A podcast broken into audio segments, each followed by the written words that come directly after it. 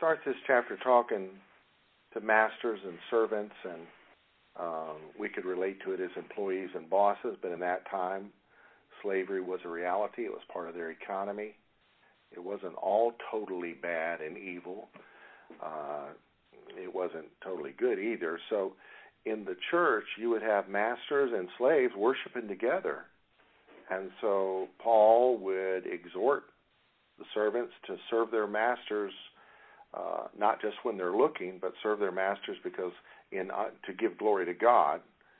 And um, and masters don't be dominating your servants, beating them and heckling them and stuff, and pay them a just wage and things like that. And so it works out to the good for the servant better. Christianity is improving the life for the servant, but ultimately the golden rule. Jesus said, "Do unto others as you would have them do unto you," mm. uh, brings an end to slavery if people will believe the gospel. It will happen in places in the world and even in America where it's not believed. Slavery exists here, primarily in the sex trade, but in India, slavery still exists. People are servants to pay off debts or whatever reason. Um, Anyway, so uh, not getting into, into that because we have on earlier weeks. Um, I would like to look at the first part of the chapter. The last sentence in verse 2 says, Teach and exhort these things. Uh, teach is to explain things, and exhortation is an application. Come on, step it up. It's time to do something. If anyone teaches otherwise, and does not consent to wholesome words, even the words of our Lord Jesus Christ, and to the doctrine or teaching which accords with godliness. If anyone doesn't agree with that, he is proud. Pride makes us rebellious, doesn't it? Knowing nothing, meanwhile he thinks he knows everything, but is obsessed with disputes and arguments, we can be contentious people, just want to argue about everything. Argue with the sign we painted over words. Sometimes it's just semantics. Sometimes I've got an argument with somebody, and before I knew it, I was contradicting myself. I was just being contentious. And one friend of mine admits in an argument, if he sees that he's losing, he changes his position. It can be totally confusing. That that's being contentious um, arguments should be a quest for truth, from which come this kind of stuff, this kind of behavior, disputes, arguments over words, come envy, strife, just unending quarrels, reviling, evil suspicions, false accusations, useless wranglings useless, of men of corrupt minds and destitute of the truth, who suppose that godliness is a means of gain. From such, withdraw yourself. Uh, those kind of people view Christianity as a means of gain. Now, this is more than just my Christianity is going to get me rich. No, my Christianity is going to help me win. God wants me to be happy. You're going to have to suck it up and let me win because I'm a Christian. That kind of deal. Contentiousness. And uh, people have used the prosperity teaching as well to sell investments that were just bad deals. And I had a woman one time say, well, why why don't you want to get involved in this investment thing? So it's not going to work. Well, don't you believe God wants us to be rich? Don't you believe God wants to bless us? Yes, He wants to bless us, but I don't think He wants to bless us through a scam kind of deal. Um, now, verse 6 godliness with contentment is great gain a contented person is not a quarrelsome person. A contented person is a person. Paul Paul said in another place, "I've learned to be content in whatever state I am in." I've learned to be abased. Yes, go ahead. What is it? Philippians four eleven. Yeah, I've learned to be abased. That's humiliated. That's no fun. And I've learned how to abound. Oh, we all love that all the time. Mm-hmm. I've learned whatever state I'm in. Not talking about Kentucky or Texas, but the, the condition we're in. I've learned to be contented. When I'm contented, I'm easy to get along with because I'm drawing my contentment from from the Lord. So it's not just being contented though; it's godliness with contentment. Mm. Some people are content to just be mean. Some people are content to just be atheists. Some people are content to to live in sin. No, it's godliness with contentment. That is great gain. Doesn't doesn't mean everything's going to go your way. Go ahead. Along with the ups and downs. Yeah, along with the ups and downs. Yeah. Yeah. For verse seven, we brought nothing into this world and it is certain we can carry nothing out. Naked we came in, naked we came out. You ever hear of a funeral suit? I don't know if they make them, but they say funeral suits don't have backs to them. uh, hearses don't have trailer hitches. You want to see something funny? Do an image search on Google, hearse with uh, U-Haul, and there are some pictures out there of hearses pulling U-Hauls. It's a joke. Hearses don't pull U-Hauls. They don't have trailer hitches. People don't take stuff with them. Well, I saw somebody take something in their casket with it. It's because the folks that buried him allowed him to keep it. But there's been known uh, stories of people, true stories of people digging people up to get that stuff back. Oh, yeah. We came in this world naked. We're going. We're going back naked. So, godliness, though, that gives us assurance of eternal life. That is everything. So godliness with contentment is great gain. Having food and clothing, with these we shall be content. If we're not naked, we need to be thankful. Mm-hmm. Thank God. But those who desire to be rich, this, if, you know, if you lust for riches, fall into temptation and a snare. The quest to be rich can be a trap, and into many foolish and harmful lusts which drown men in destruction and perdition. I asked my phone, define perdition. And it said eternal damnation. okay. Hmm. that's pretty strong. Yeah, that's. Verse 10 For the love of money, not money, mm-hmm. the love of money is a root or a source of all kinds of evil. From the white collar crimes on Wall Street to the thugs waiting on somebody in the alleyway. The love of money is a root of all kinds of evil, for which some have strayed from the faith in their greediness and pierced themselves through with many sorrows. There's been some sad things we've seen on Christian TV where guys have gotten into prosperity teaching too far and see that godliness is a means of gain and you sow your seed uh you know twenty six hundred dollars you'll get a new anointing times ten. I think that's an imaginary anointing. Um god blesses giving you know he does. But to put a price tag on it and to tell people make a vow and uh, uh you know there's churches that don't exist anymore that got into that. It just creates all sorts of sorrow and wrecks their homes and now they're on wife number whatever you know? Um and they're supposed to be men of god. See what i mean? The the love of money can be a trap. Money's great. I mean it's a means of exchange.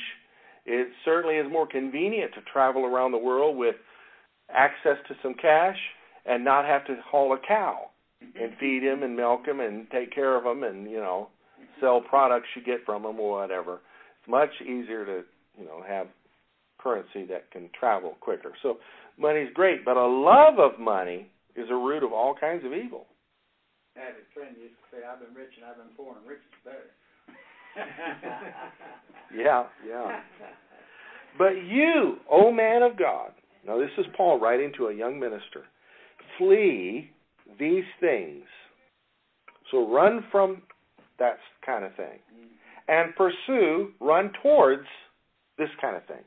So flee these things and pursue these things righteousness, godliness, faith, love, patience, gentleness. Those are the attributes of a contented Christian. I'm easy to get along with because I found my fulfillment in the Lord. Fight the good fight of faith. Don't fight all these other fights. What's well, you know, there's a good fight. Stay in the real war. Lay hold on eternal life, to which you were also called. So pursue what, what God has called you to. And have confessed the good confession in the presence of many witnesses. What is the good confession? What do you guys think? Have a little interaction here. What is the good confession? Jesus is the Christ, the Son of the living God.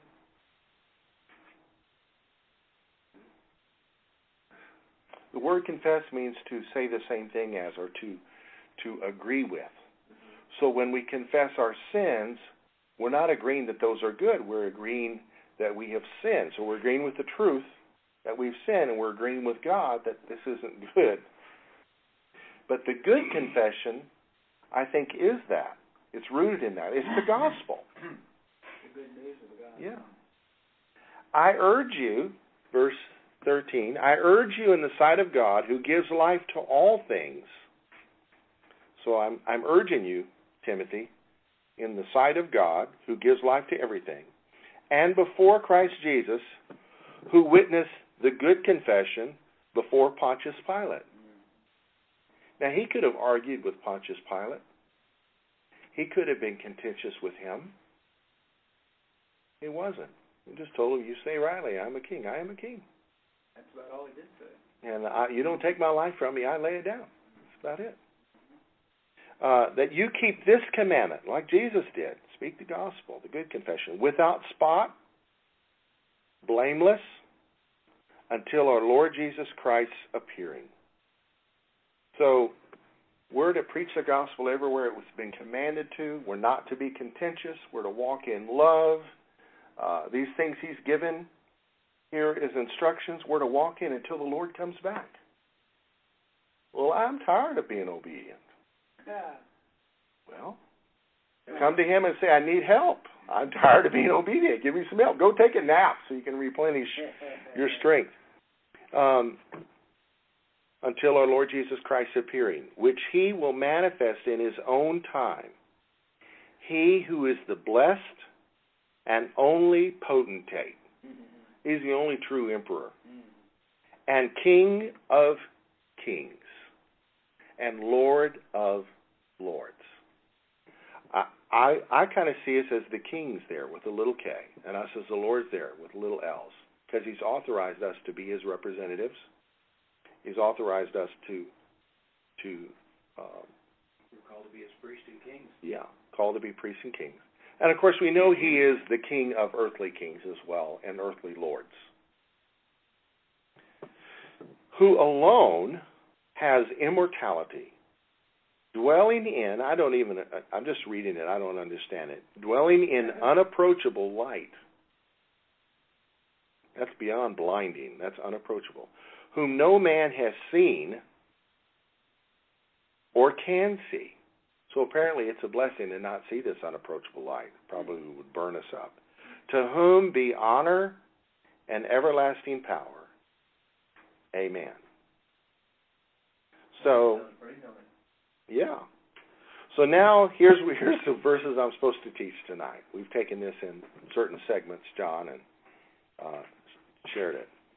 Um, verses 17 to 19, I think, really balances what he said in uh,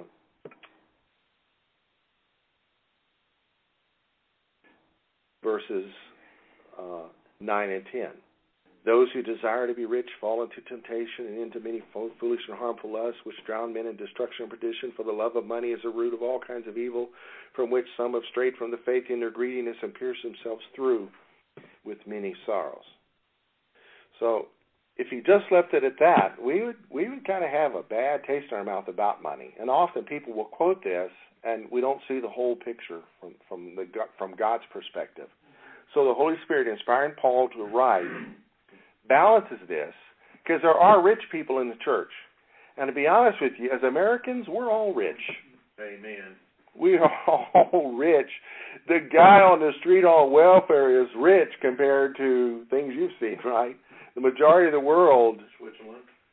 That's the one thing that scares me about Facebook, is the whole world now has access to it, and these poorer countries already envy us and now we are flaunting our lives in front of the world. Are they going to hate us and it's going to create more terrorism? I don't know. But the point is, we are rich. So this applies to all of us. So they'll think, well, it's not me. This is for Uncle Joe Blow. I sure wish he was here to hear this. No, this is for us. Command those who are rich in this present age. All right? So in the present age in which we live, U.S. citizens are all rich. They just are. So here's what we're commanded to do we're commanded not to be haughty, nor to trust in uncertain riches, but in the living God. The forefathers of this nation, when they developed currency, do we know the origin of the words in God we trust on the currency? That's something we could Google. Where how, where did that start? They, it's on there for because of this verse, though. We want to trust in God, not in uncertain riches, because a fire can come and burn up our cash. Uh, the economy can take a turn, and the dollar's worth less than it is. Uh, a balloon can bust in the economic world, and our investments are no good. The stock market can crash. Uh, well, we just need gold. We just need gold. Oh, really? There's a story. It happened here in Decordova Bend. When 911 was happening, now when Y2K was coming upon us, and people were were predicting all sorts of gloom and doom for us. Somebody had a safe with a lot of gold in it in their garage in Decordova Bend. Guess what happened to that safe? Nobody knows. It disappeared. Oh my goodness. Yeah. So we don't want to put our faith in uncertain riches. That doesn't mean we don't need to invest and be wise and all that. But our faith needs to be, but in the living God who gives us richly all things to enjoy sunlight, oxygen, water, love, a lot of things we enjoy that don't cost a thing. And uh, a lot of times it's because of the price our forefathers paid. I mean, to have running water, this is a huge blessing. Amen. Let them, the rich people, us, do good, that they be rich in good works.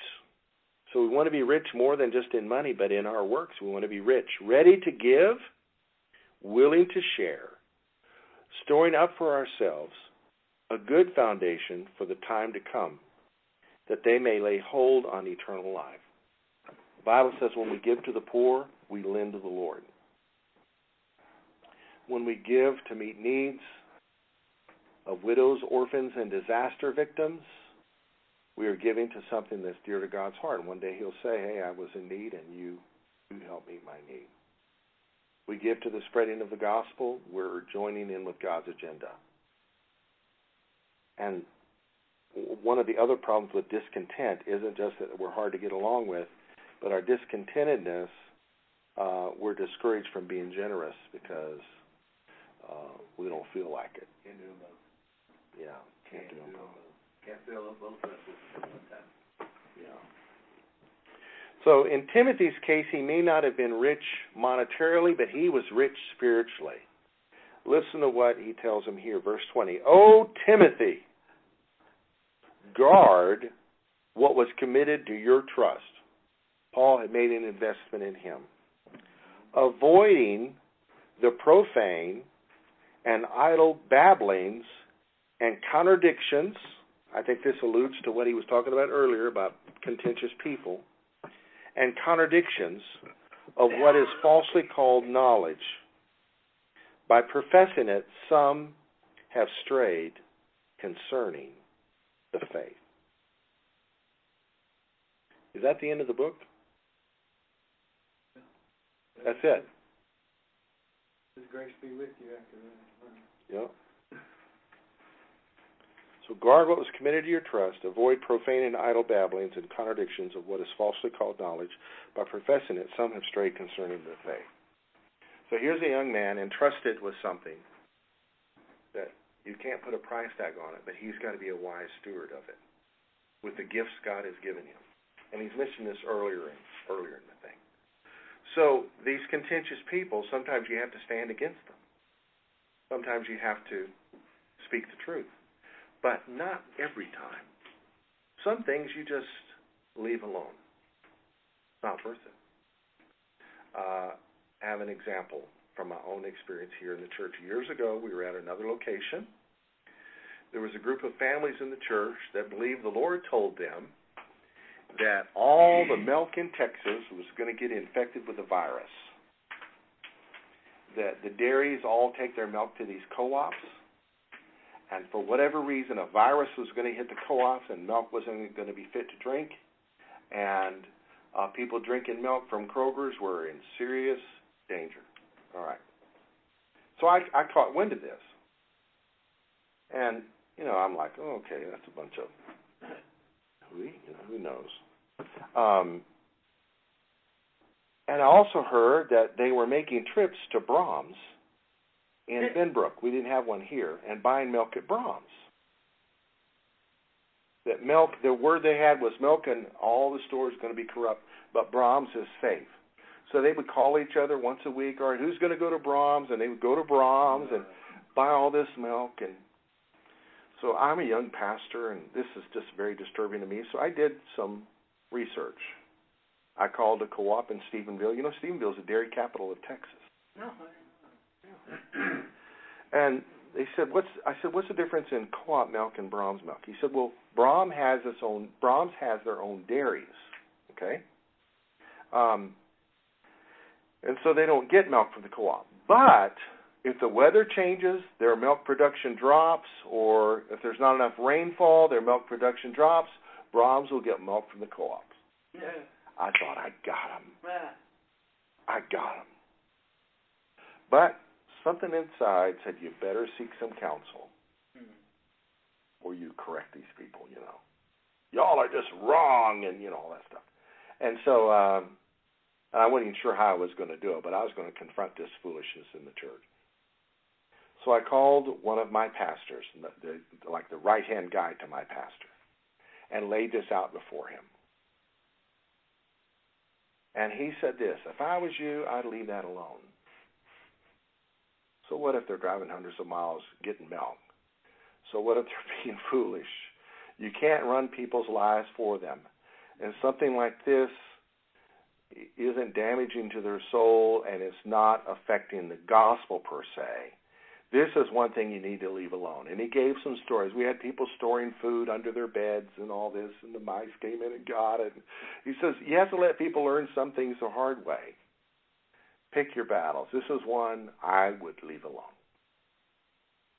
And so I did. Why? That would have been a useless wrangling. They would have told me I was wrong, that God said. Anytime people say God said, you kind of have to back off unless it's unless you've got clear scripture proving wrong. and uh anyway, I don't think they go to Braum's anymore, and if they do, it's a whole lot closer now. Uh, do any of you guys have experiences of of somebody that's being wrong about something, but you backed off and it all sorted out? I don't have that story, but I blew it just recently. Okay. I blow things every once in a while. My friends say I'm interesting. the uh, I met a guy two months ago. We just came into contact at a at a job interview. I don't work but part time every once in a while, and uh, we were at an interview and we hit it off, and I liked him, he liked me, and uh, little girl said you can work there, and we both started there at the same time. And then all of a sudden that night, that very night, well, I just got out of prison a couple weeks ago, and I live with my sister, and I don't have a car, and I'm on probation, and can you give me a ride? Well, I thought, cool. So I did, and I took him and brought him, and took him and brought him, because I live down by Pecan, and he lives on four, where his sister's big old ranch is. And I wanted to see some of their animals anyway, because we're fixing to buy a ranch and blah, blah, blah. We wanted some donkeys and junk like that. So he had common ground. It wasn't a week later that he said, uh, and of course I'm sharing some biblical things, and he's sharing his prison interesting things. And uh, he was a bit off track, in my opinion, and uh, hard still. And he said, out of nowhere, hey, my girlfriend and I, are, she's going to get me a car, and uh, she's a uh, vet in Weatherford. And I said, your girlfriend is a vet in Weatherford, and how long has she done that? Oh, ten years. And she waited for you seven years? Oh, yeah. We're strong. And I'm just trying not to get into his life very much.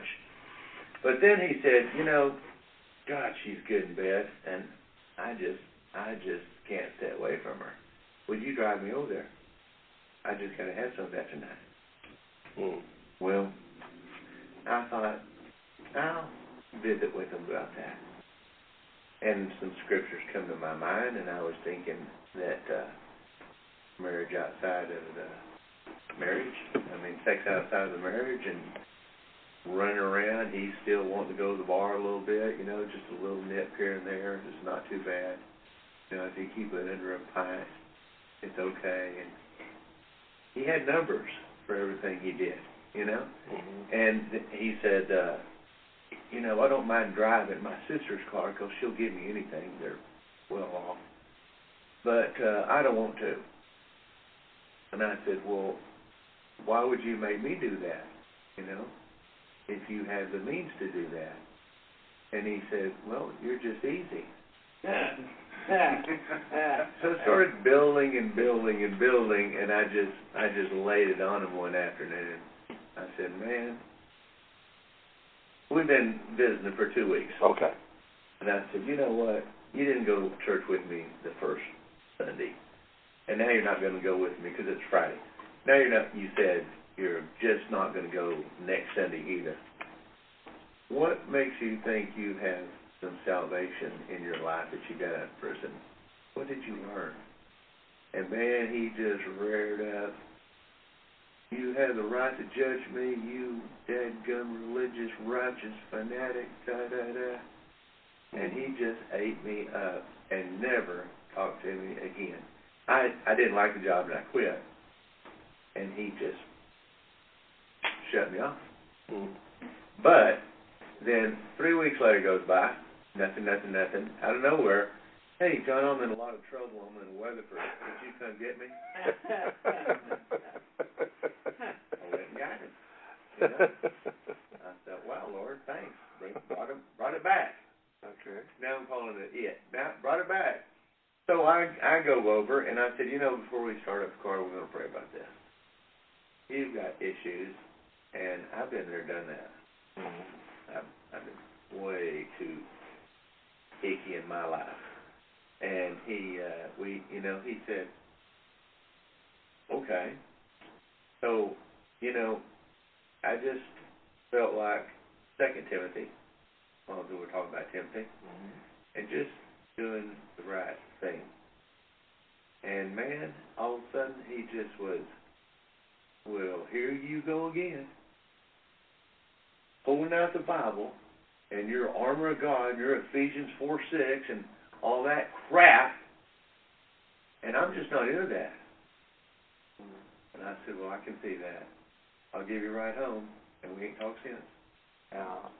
So, long Yeah. story. How's it, how's it working for you? I kind of left it like that, you know. Yeah. You know, Yeah. because uh, You did, you because did when right he thing. right before he left me off, he said, "Hey, I don't know, I can't believe this. Would you give me a ride to Benbrook? I've got to pay my fine because I got just got out of jail." And I said, "What'd you do?"